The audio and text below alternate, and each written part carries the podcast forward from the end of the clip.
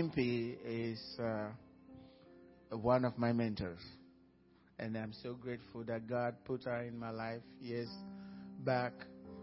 Um, I won't tell you how old I am. But since uh, early 80s, I've come to know Timby, a woman of God, just God using uh, so much all over this country, traveling. I don't know how she does it. I really don't know. You're right.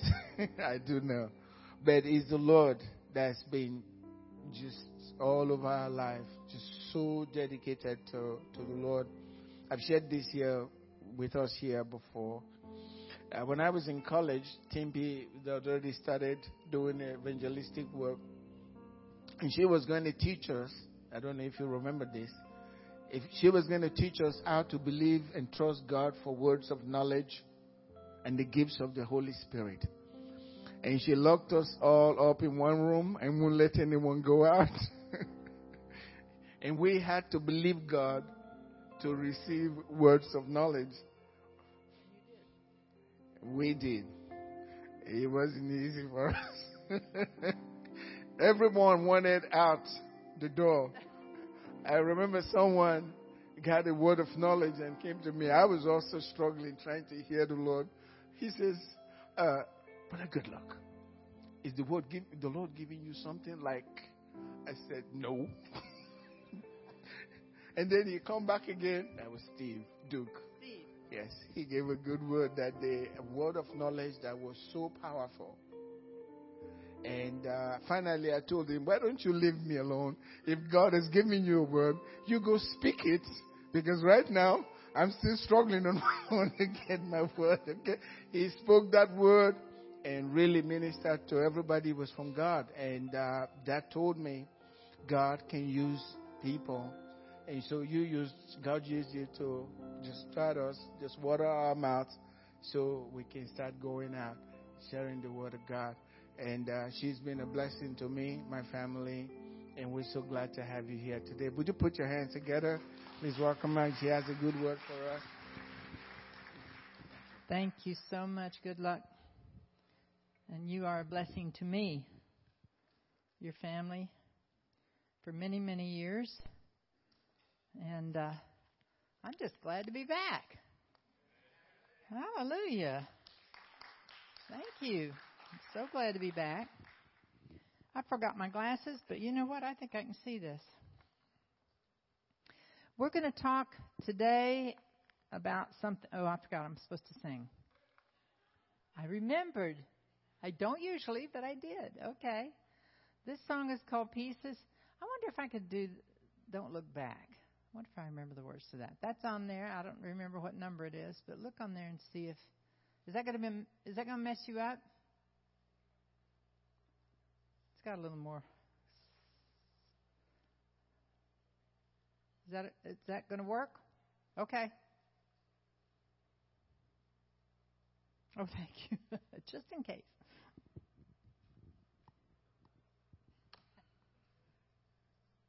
I wrote this song. I hope I can remember the words to it. Oh, that's the other one.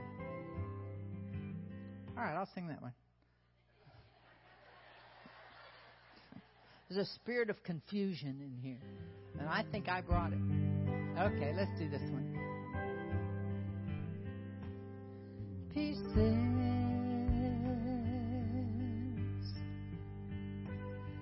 pieces.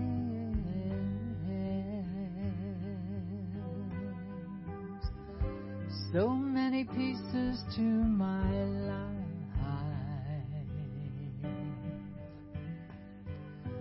scattered all around, and some of them were gone. And I know that I could never put them all together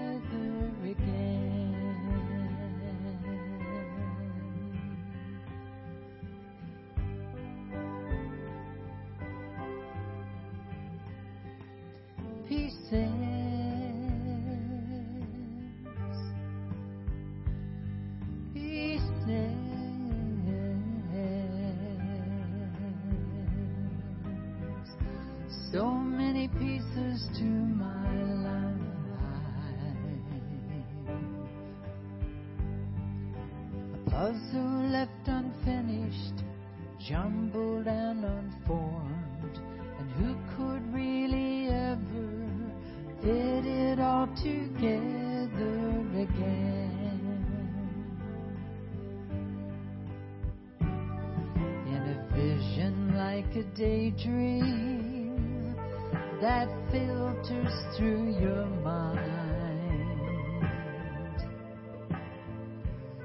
I saw Jesus coming closer, holding all my dreams combined. He spoke with great compassion as he put one hand on me.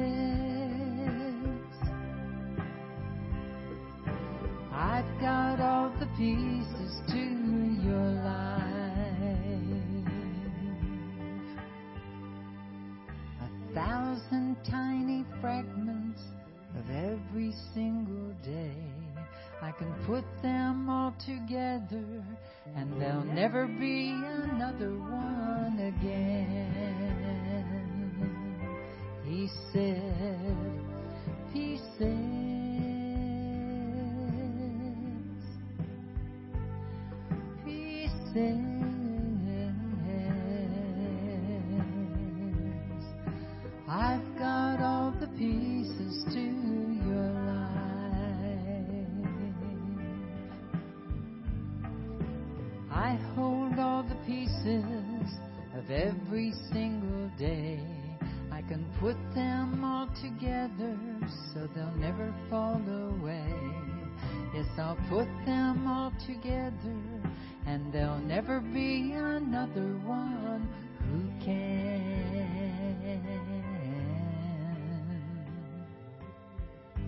There'll never be another one. Pieces.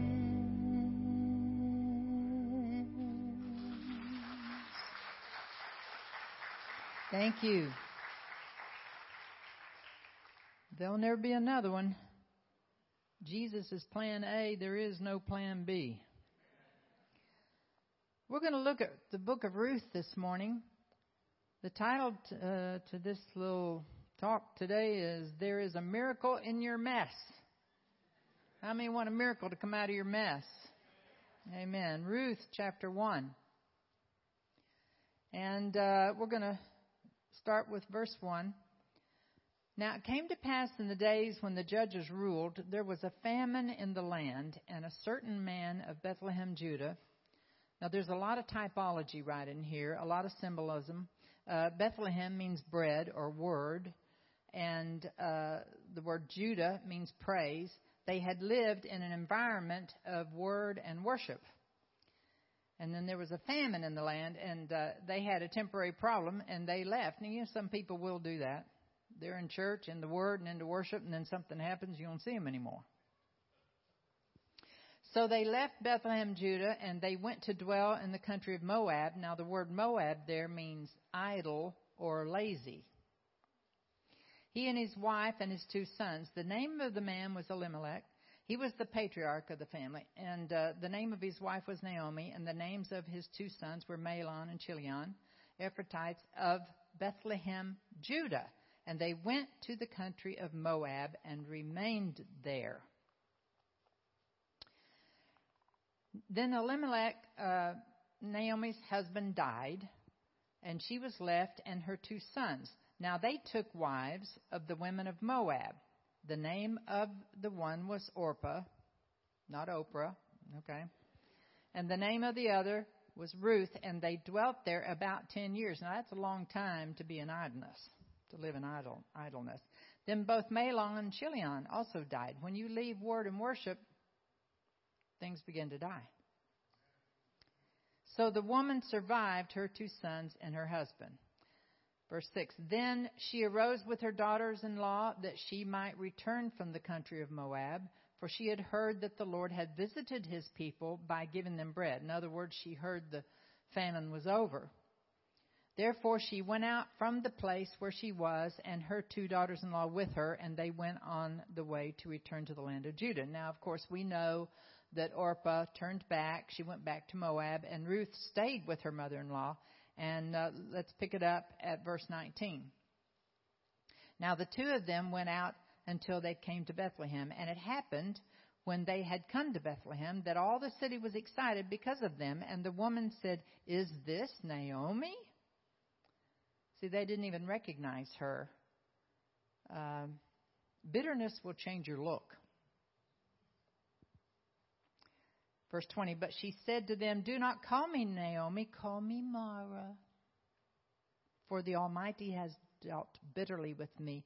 I went out full, and the Lord has brought me home again empty. Why do you call me Naomi, since the Lord has testified against me, and the Almighty has afflicted me? I think it's interesting how we, kind of amazing really, how we blame God for everything bad that happens. Hello?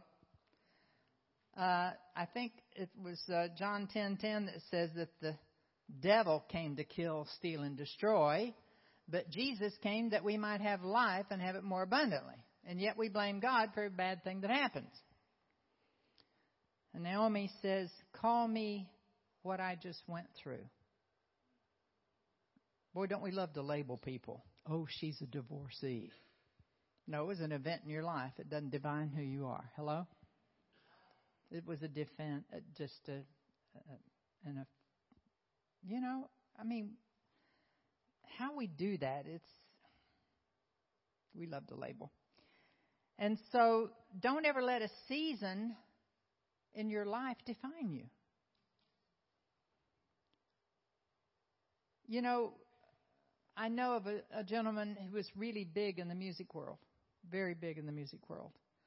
Uh, you may not know his name because he was always kind of in the background, but he was one that, uh, uh, well, he he played a wonderful organ, but he also did a lot of uh, work in studio work, and you'll find his name on just about every gospel uh, album there is. And he seldom smiled. Now I've known him for years and years and years, and then one day he put a picture of himself on Facebook and he had this little smile. And somebody commented, said, Harlan, that's, that's a great smile. And he commented underneath that, well, it's funny you should say that because uh, when I was in the eighth grade, a girl said that I had a funny smile, and so I, I haven't smiled much since. And I'm going, what? Those drive by words become more powerful than the Word of God? Hello?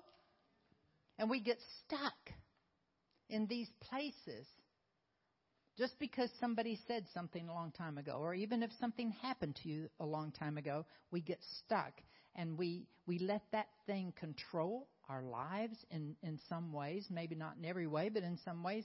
And I'm thinking, well, don't we let Jesus into those places?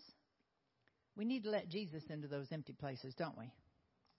Man, I couldn't get an amen if I was handing out $20 bills. Y'all wake up. Okay, wake up. All right, help me out up here.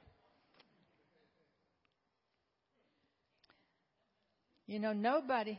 There you go. Hallelujah. Praise you, Jesus. Woo. Nobody has ever lived life without hurt, you know, being heartbroken, grief, or whatever. Nobody. But it's how we react to it that shows what level of maturity we have. You know, when people go around get offended at every little thing, that's a sign of immaturity. And I hate to tell you this, but churches are full of them. Mm-hmm. You can be saved 40 years and still be immature. If people get offended at every little thing, that is a sure sign of immaturity. See, we have to renew our minds by, you know, we're transformed, which means changed by the renewing of our minds. That's how we change and we grow. And there's a lot of people that are saved. They go to file in and file out every Sunday, but they, they're not in the Word. You know? And they come, and it's kind of a little contest to see if the pastor was as good as he was last week. Oh man, y'all are rough this morning. Y'all trying me today. Hebrews 12:15 looking carefully lest anyone fall short of the grace lest any root of bitterness springing up cause trouble and by this many become defiled. Don't let your bitter root cause others to eat of your bitter fruit. Ooh. Mm Mhm.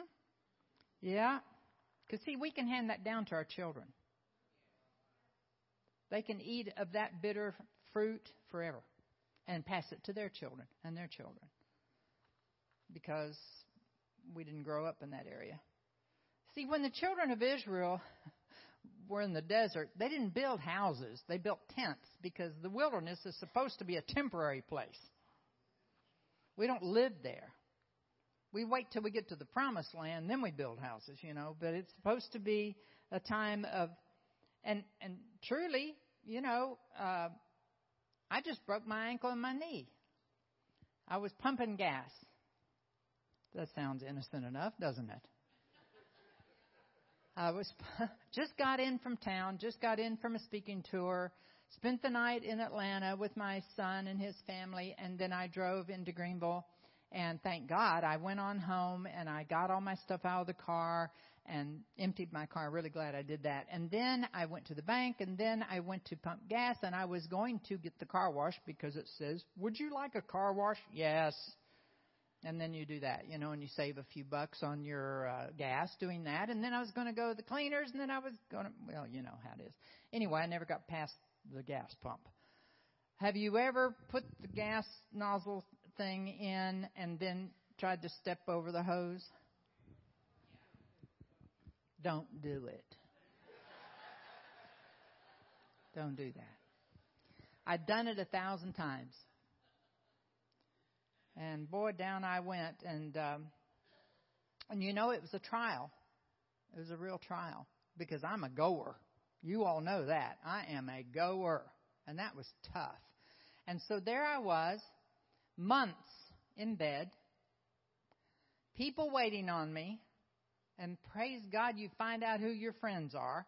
And the problem, was, don't you have two daughters? Yeah, but one of them had just had surgery on a rotator cuff because she was in a car wreck, and the other one, oh, this is a real sad story. My my son-in-law, they live in Pensacola. My son-in-law used to pitch for the Cubs. And the top of his bucket list was to go to a World Series game with the Cubs in it. Well, how often does that happen? It's like every hundred years or something. You know, so he got the tickets for one game. That's all they could afford, one game. And so they drove to Chicago, and uh, and they the night before the game they were supposed to go to, they went out to dinner, and then uh, getting in a cab, Mindy slipped somehow, my daughter, and she fell and broke her ankle in two places, and her foot on the other leg. Wound up in the ER, and Ray would not leave her and he gave his ticket to the attending physician. What a guy. I kind of like that guy. Yeah. And so there was Mindy laid up. There was April laid up. So, like I said, you find out who your friends are, you know. And I had two girlfriends drive up from Tallahassee to take care of me. My granddaughter, Chrissy, Kristen, excuse me, she didn't like Chrissy anymore. It's Kristen um, flew down from Connecticut and took care of me for 10 days after my surgery. My goodness, you know? So she kind of went back and forth between her mama's house with the rotator cuff and my house with the ankle and the knee. And so, oh my goodness. And I'm like, what is going on? What is this? And you know, I could have felt sorry for myself. But like Dr. Phil says, how's it working for you? How many knows the Holy Spirit sometimes sounds like Dr. Phil? Well, how's this working for you? And when you get through doing your thing, then then I'll you know when when you're done trying to control everything, then I'll take over. Mamas, with that kid that you keep enabling, How's it working for you? Ooh, I don't know who that was for. Ooh. It's always somebody on the tape, right? Somebody on the CD. It's it's never anybody in here. I know. Yeah. And you know something? He maketh to lie down in green pastures, and it's not a, a green pasture is not a wilderness, but we think it's a wilderness. But a green pasture is a place of feeding. What are we going to feed on? The Word. And that's what I've been doing. And it's pretty cool. You know, I didn't have a whole lot of time to just rest and enjoy friends and family and get in the Word. I mean, I was, I wanted to write some more, but when that anesthesia is in your brain, you can't think for three months. And I'd try to think, and it was just nothing, nothing. I said, okay, we won't do that. So, and you know, I, I mean, people are kind and they they mean well, but a lot of people on Facebook said, "Well, the Lord did that so that you'd rest," and I'm going, "God breaks your leg? God's a child abuser? No, no, that's that's not how that goes, actually." He is not a child abuser. He will use it, but he won't cause it. That ought to be a magnet on your refrigerator right there. I was tempted, hello, to step over that gas hose. And something told me not to. Now, guess what that something was? that still small voice.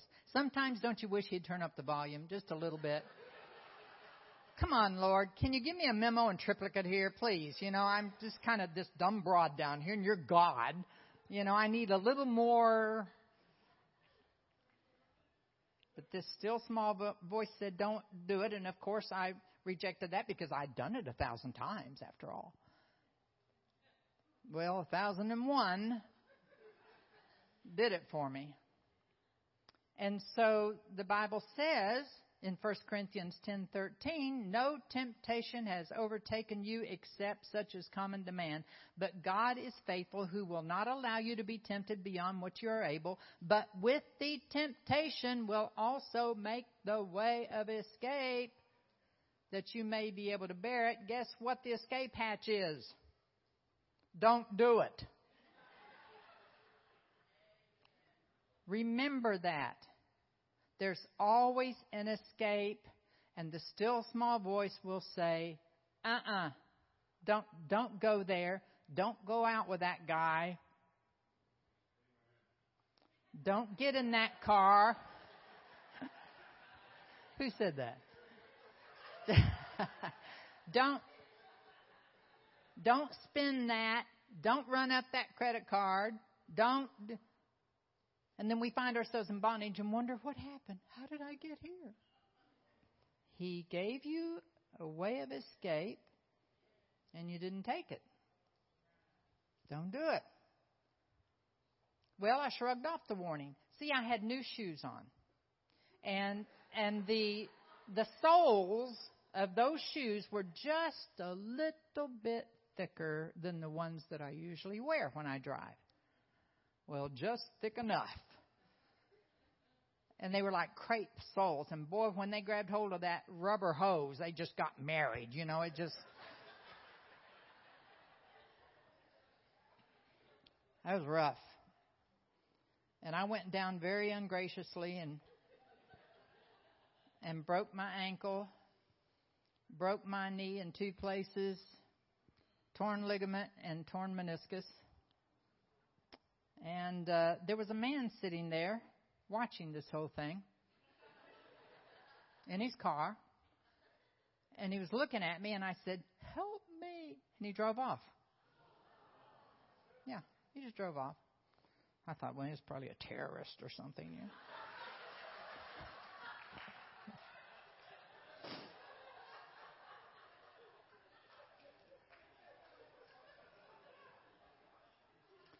So they finally, a lady drove up and she saw me and she heard me because I'm yelling, right? and uh, they called the ambulance and took me to the hospital. Okay, so anyway, and I could have, could have gotten into a big pity party. You know why pity party is such a drag? Only two people show up, you and the devil. What kind of a party is that? And I could have, but let me tell you something. See, my brother had MS. Good looking, six foot four dentist. And he got MS, which destroyed his career after all that education. And every morning when he woke up, he knew he was just going to get worse. And I knew I was going to get better. I absolutely could not complain. I just couldn't. And so people are patting me on the back and saying, Well, you're certainly taking this well. I said, No, not really. Anyway, when I got born again, see, somebody came to live in me that is the Prince of Peace. And I think we're supposed to live in peace, don't you think? But you see, what we do is we get all stressed out over all these things. And when we're stressed out, we're actually fighting the one that's in us. We live in a stressful world. And we think it's normal. It's our normal. That's sad. That's very sad because uh, stress is a killer. And so if I have this this person on the inside of me whose characteristics, you know, that's a better word than fruit. Fruit of the Spirit. It's not really a, a good translation. The best translation is the characteristics of the Holy Spirit are love and joy and peace. Well, how can we have stress and sadness and anger if He's Lord of our lives? And He you know what? Know you not that your body is the temple of the Holy Ghost, which is in you, which you have of God. You're bought with a price, and you're not your own. And we run around acting like we're own all the time. And uh, and you know we've got to yield to the Holy Spirit and let His joy and His peace live us live in us. I like to call the uh, fruit of the the spirit of joy. You know, there's nine of them. Joy is one of them, and I call that one the Clint Eastwood of the fruit of the spirit. Because he'll look at a stressful situation and look right at it and say, Go ahead, make my day. So don't forget you got Clint Eastwood in there too.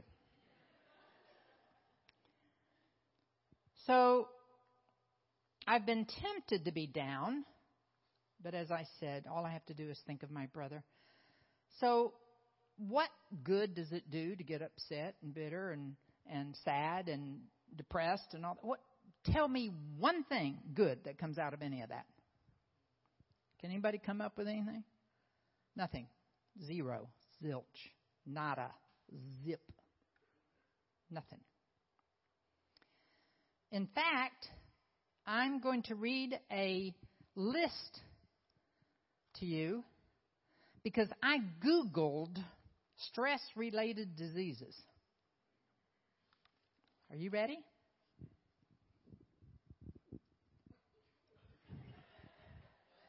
Cancer, high blood pressure, heart disease, diabetes, Alzheimer's, insomnia, fibromyalgia, circulatory problems, peptic ulcers, poor immune function, migraines, eating disorders, depression, anxiety and panic attacks, psychological distress, which can lead to drug abuse, smoking, is caused by stress. It's supposed to make us feel better. And then there are generational curses that we have not realized yet that the curse stops at the cross because Jesus became a curse for us. And, uh, you know, that's just about all of them, isn't it? So stress is a killer. This is why Jesus said over and over and over, take no thought Cast your care upon me. Cheer up. I've overcome the world. I mean, think of all, you know, be anxious for nothing. Take my yoke upon you. Let me hook up with you and, and, and I'll carry your burdens. We're not big enough. We're not built to carry these heavy things. We're absolutely not. But He is. Amen. Thank you. And so, you ain't going to like this one. You liked me until now, but this is going to be it. Proverbs 12:4 An excellent wife is the crown of her husband, but she who causes shame is like rottenness in his bones. And there's another uh, translation that says, as the New Living Translation translation says, a worthy wife is a crown for her husband, but a disgraceful woman is like cancer in his bones. Now, don't get all puffed up, guys, because I got news for you. Living with some of you ain't easy either.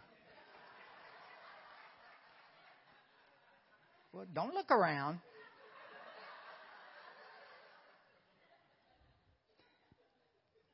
She's supposed to be your helpmate. But hey, guys, you're supposed to love her like Christ loved the church. And if we really followed the scriptures like we're supposed to, there probably wouldn't be as much sickness as we have. James 5:16 says, "Confess your faults one to another and pray for one another that ye may be healed." And so sin also causes stress and sickness because one goes with the other. And when we carry these things in our bodies, when we, we, we get sick, and, and what he's saying here is, is confess your faults one to another and pray for one another and keep us from from being sick. You know, there's another thing. We need to pray preventive prayers instead of wait until we get sick and then ask Him to heal us. Did you ever think of praying preventive hair, uh, prayers? Lord, don't ever let cancer come nigh my dwelling place. What's wrong with that? Yeah. So, have you ever heard of uh, Milton Green? Anybody know who that is? He's the guy that, and, and James Robison tells this in his testimony. Milton Green is the guy that used to follow him around because, you know, James Robison is this huge evangelist. And now he's got a TV show, but used to, maybe he still does it, but he, he would go everywhere and preach, and he was a great evangelist. And Milton Green, unbeknownst to uh, James, he didn't know the man, but uh, Milton would follow him around, and the Lord spoke to him and said, I just want you to pray for him. And then uh, he spoke to him and said he has a major spiritual lust. And so he said, Well, how am I supposed to take care of that? And he said, I'll fix you. And so he did. He put him in the next room in a hotel. And so this one night, Milton goes out of his room, goes over and knocks on James's door, and uh, James opens it, and here's this man. He thought I'd seen him in the audience. He says, uh, Well, hello, you know, may I help you? And he said, Yeah, I'm supposed to pray for you oh, well, what do you say to that? You know, I mean, uh, and he said, okay. So he let him in, and so Milton goes over, pulls out a chair, sit down. So Milton sits down, and and I mean uh, James sits down, and Milton begins to pray, and he's not quiet.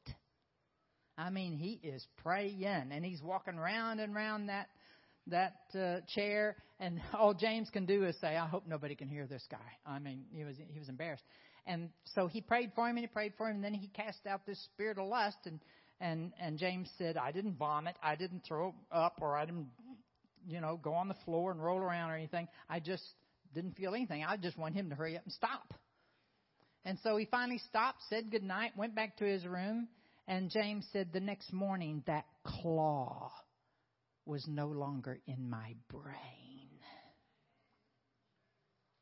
Now you can imagine that Milton, after James giving that testimony worldwide, Milton got kind of popular.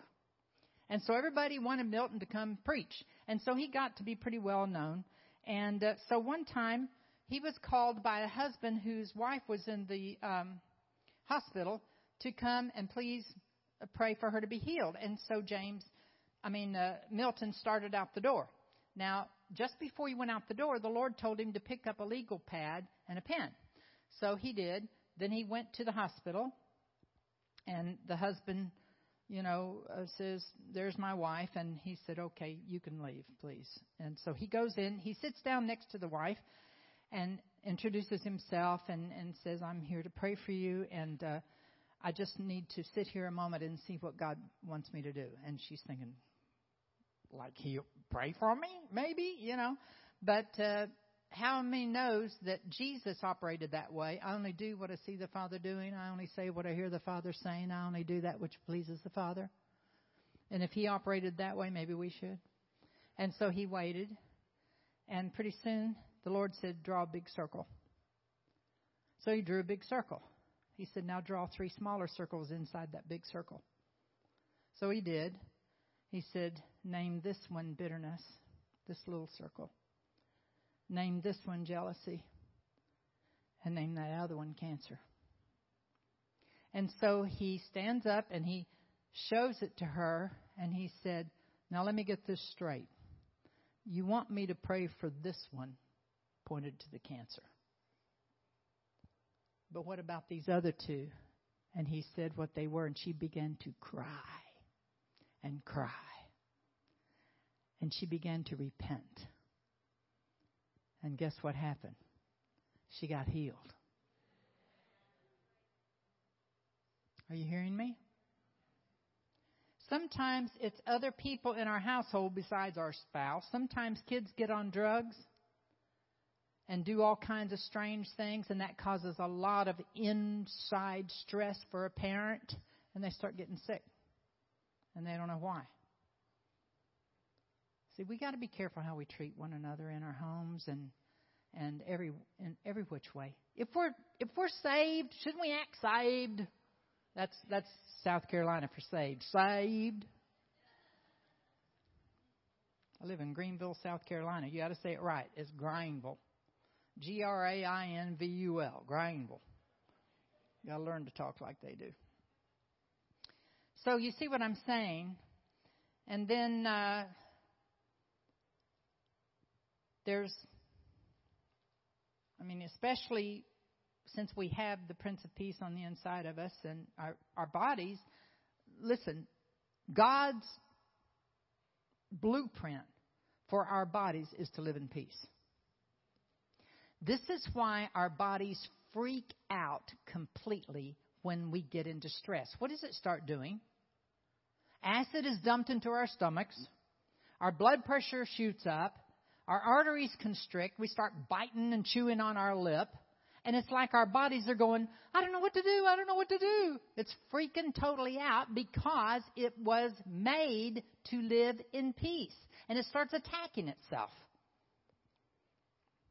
So this is really just, you know, and the people love to say, oh, but you don't understand my situation. You see, my situation. No, the Bible says that we, whatever temptation we have is common to man. It's common to man. We just read it a while ago. Okay?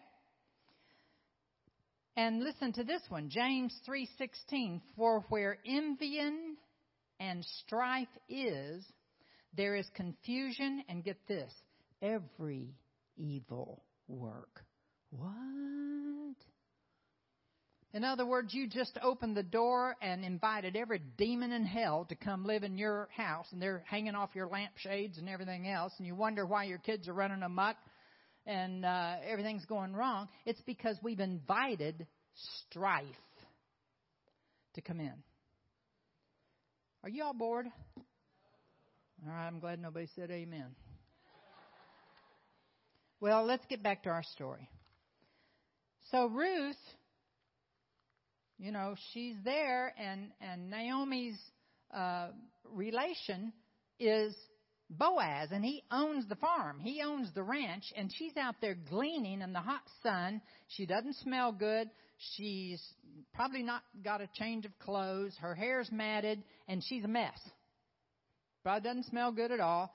And she's out gleaning in the hot sun and she's picking up stuff uh, behind the other harvesters, and it's not looking real good for her. I mean, she's impoverished. Uh, she's a foreigner and a widow, and she's got a mess on her hands.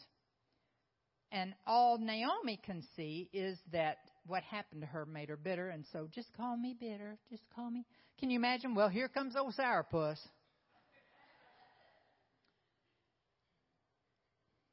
And so, you know, folks, we need to quit crying over everything that we've messed up. Quit crying over thing, everything you've messed up because you know something. God can turn it around and bring a miracle out of it in no time at all. And God took Ruth out of Moab because her destiny wasn't there. And so maybe, could it be that God's trying to get you to, I'm not saying that you're supposed to leave this church and move out of this state, but sometimes He wants us to move out of our state of mind. Because you've got gifts in you that maybe you've never even given yourself permission to try. Hello? You have no idea what you're sitting next to out there. You have no idea the intelligence and the and the giftedness and the beauty and the the caring heart. You have no. You might have seen little pieces of it here and there, but you have no idea. And some of y'all have no idea what's in you. You've not given yourself permission to to mine the treasures that are in you. Or y'all are just shocked at all this stuff? You never heard anything that you've got good stuff in you before? You really do. But you're kind of wide eyed, like, really? Can I do that? No, you'll talk yourself out of it. Well, I can't draw a straight line. Get a ruler, honey. There's tricks to this stuff. How many times? I can't draw a stick person. We don't want your stick person. But if you have an interest in art, go take some lessons. Well, I never got to talk when I was a kid. Well, you probably got a word, a lot of words in you. You probably need to write a book just to get it all out. See, God took her out of a familiar place and put Ruth in a, a place that was foreign to her. her. The gods were foreign. Everything about it was foreign to her, and yet that's where her miracle was. See, I, I'm from Oklahoma. I'm from Oklahoma. I thought I would always be in Oklahoma. I thought I would probably live there the rest of my life. But guess what? That's not where my miracle was. So when I got saved, God took me to South Carolina. I didn't even know where South Carolina was. I figured it was under North Carolina somewhere, you know, but that's about all I knew about it. And I knew it was kind of over that way somewhere. And I figured it must be a southern town since the name, you know, and all that. But um, so he took me to South Carolina. What I did not know was the most wonderful pastor in the world was there whose favorite his favorite thing to do and his gifting was to build a strong foundation under baby Christians. And I just happened to show up as a baby Christian. And my children too. They all came to me after I was saved and they were a mess. Two of them had gone to prison. Hello? And so they got out. They came there, and Pastor Richardson and and those folks in that church just blessed them, so they all got saved. Now my son, uh, I have to brag on him just a minute. See that Cadillac SRX out there? He bought that for me.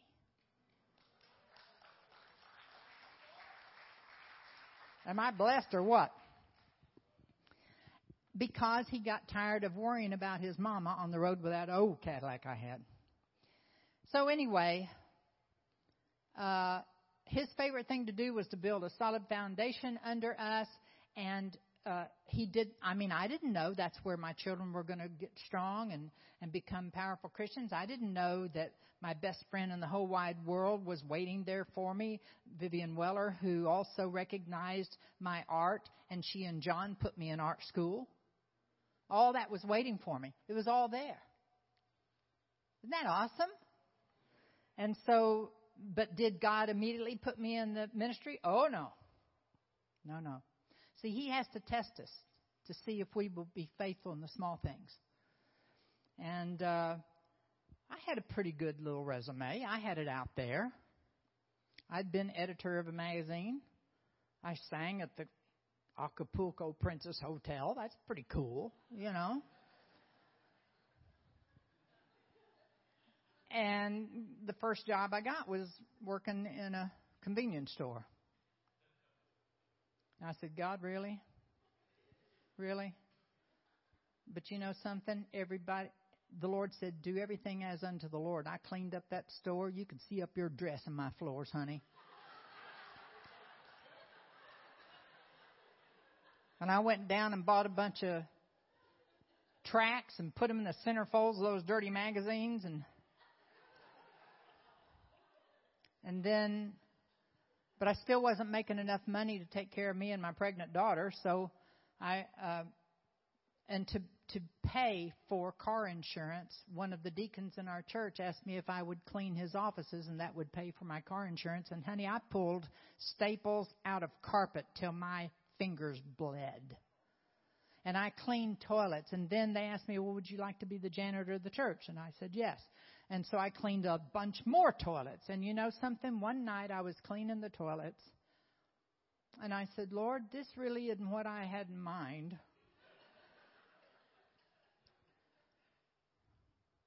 Of course, I didn't know what I had in mind. All I knew is I wanted to serve Him.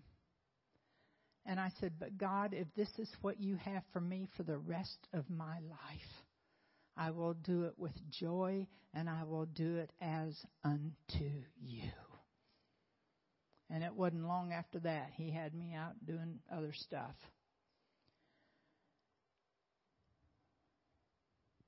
Naomi wanted them to call her by what she had been through Mara, bitter.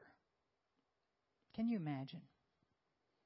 Did you know that Barnabas, you remember Barnabas?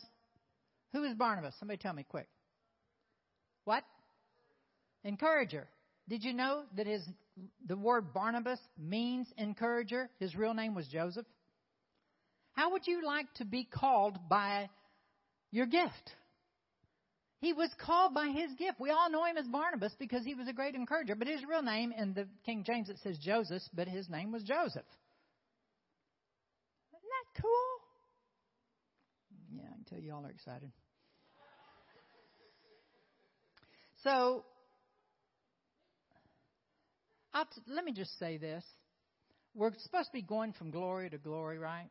You're in a glory right now. But God's not going to move you to the next one till He gets glory out of this one. Oh, that's why I'm still here. Yeah. But if you're griping and complaining about, did you know that the, the children of Israel wandered in the desert for 40 years and it was an 11 day trip? Because they griped and complained the whole way. If they had worshiped in the wilderness, they'd have been out there a lot sooner. Look at Jesus. He was out there just 40 days. Take your pick. 40 years or 40 days. But I, I just, you know, Jesus came walking on top the water. He came walking on top of what the disciples thought was going to kill him. We need to be walking on top of these some of these things that we're letting just shove us down into the pit. Hello?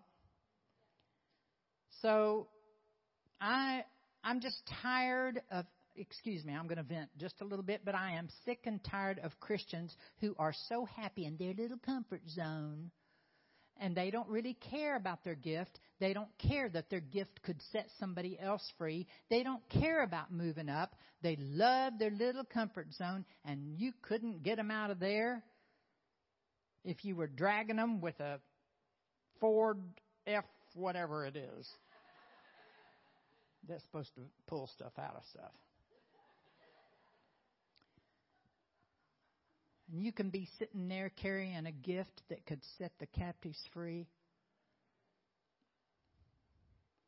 I'm here to talk to somebody that realizes that time is short and we haven't got time to mess around anymore. Right? So, get this. I don't care what your gift is. It can be the gift of service, which means you're more comfortable working in the kitchen, which is great. We're not all evangelists, we're not all pastors, we're not all teachers, but maybe your gift is, is helping others and all that. Do it as unto the Lord. Because listen to this very closely. Everything you do as unto the Lord, including including running a convenience store, becomes anointed and it becomes an act of righteousness. So I want to hear from those people who are tired of the same old, same old. Is there anybody in here right now that I'm talking to this morning? Because I'm winding down right now because I need to sit down.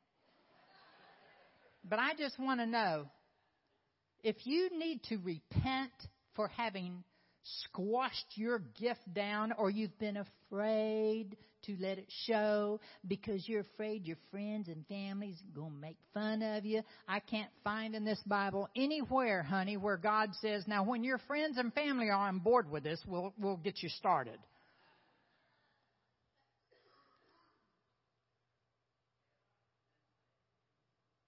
Okay. Okay. I wish I had the soundtrack to a song called Casual Christian. Anybody know that song? Has anybody ever heard that song? Oh my goodness. The words are powerful, aren't they?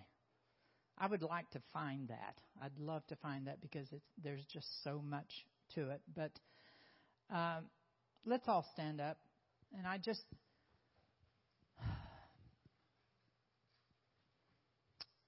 Jesus. Jesus. I want you to ask the Lord, Lord, show me what I'm not letting out. Show me the gifts that I have been afraid to use because I was afraid what others would think or not think. Show us, Lord. Let's just close our eyes and bow our heads. First, I want to ask you a question. Is there anybody here who does not know this Lord I've been talking about? Is there anybody here that does not know this gift giver that loved you so much that he's let he let his son die for you? What a gift. He let his son die on a cross for you. I'm asking you right now, if you feel the Holy Spirit tugging at you and you know that it's your time for salvation, I'm going to ask you to lift your hand up right now. Lift up your hand. Let me see you. Put it up high so I can see you. That's okay. Let her.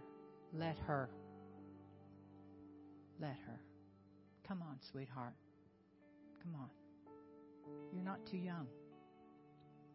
Anybody? All right. Right where you are, pray this prayer with me. Heavenly Father, I come to you with faith as a child. I have nothing to bribe you with. And after the cross, I certainly have nothing to impress you with. I come just as I am, a sinner, without one plea bargain. And I come with faith believing that Jesus died on the cross for my sins. Forgive me, Lord, for all my sins, for all I've done wrong. Come live in me and fill me up with your Holy Spirit and birth me into your kingdom and make me your very own. Thank you, Lord, for the unspeakable gift of salvation. And right now, Lord, I'm ask, I'm talking to the Lord now for you. Right now, Lord, I'm asking you to draw out of everybody here those gifts that you've given them, Lord. And if they need to repent, if you all need to repent for not having let Him have all of you, I want you to surrender that gift to Him this morning. If you want to come to the altar to surrender it to Him, come ahead now. This is the, this is the time to come. Give it all to you. You know, we sing all the time, I surrender all, I surrender all, all to you, my blessed Savior. Sometimes I'm thinking maybe we're singing all but that, my blessed Savior. Leave nothing, leave nothing for yourself and give it all to Him and watch Him move in your life. Hallelujah. Pastor Goodluck, please come. Thank you, Jesus. I have CDs out there and I have books, and we'll talk about that later. But right now, I'm going to turn it over to Pastor Goodluck. Thank you. You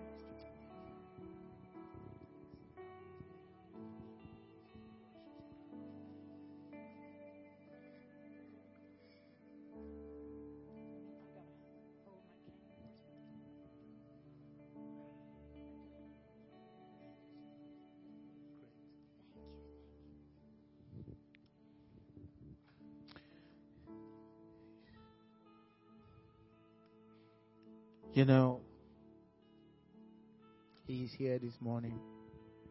Jesus is here.